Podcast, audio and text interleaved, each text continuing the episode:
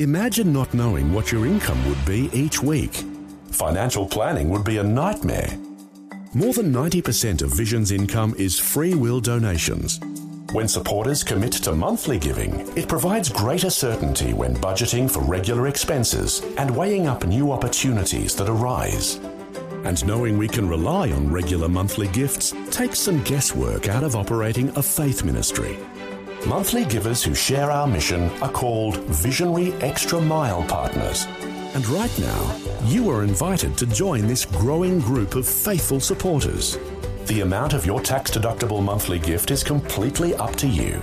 But what is most important is knowing that you are standing with us to reach Australia with the gospel.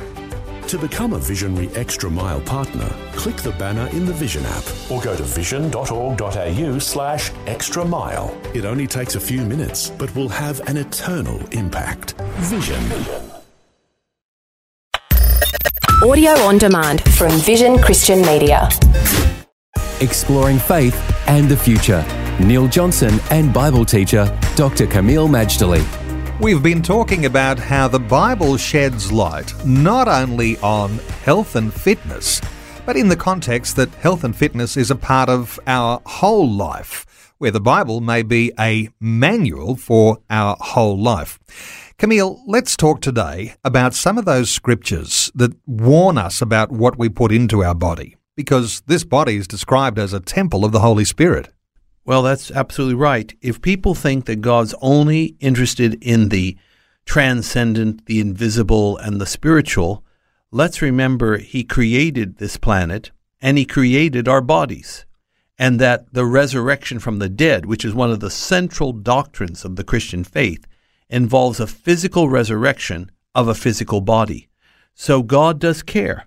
And we also learn this in 1 Corinthians chapter 3, verses 16 and 17. Let me read that for you and our listeners, Neil.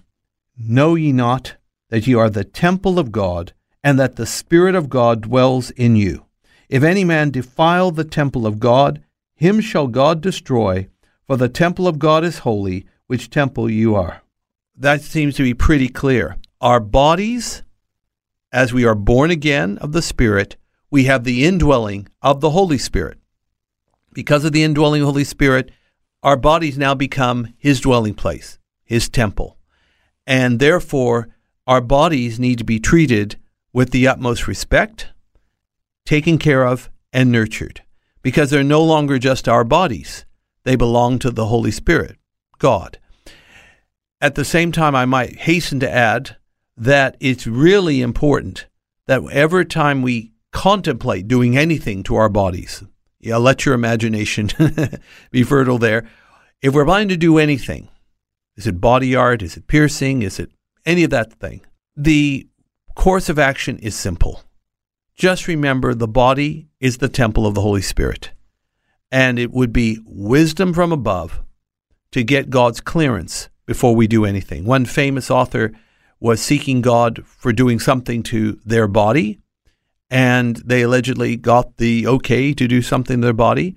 If they got an okay from God, then we have nothing to say. That's God's sovereign choice.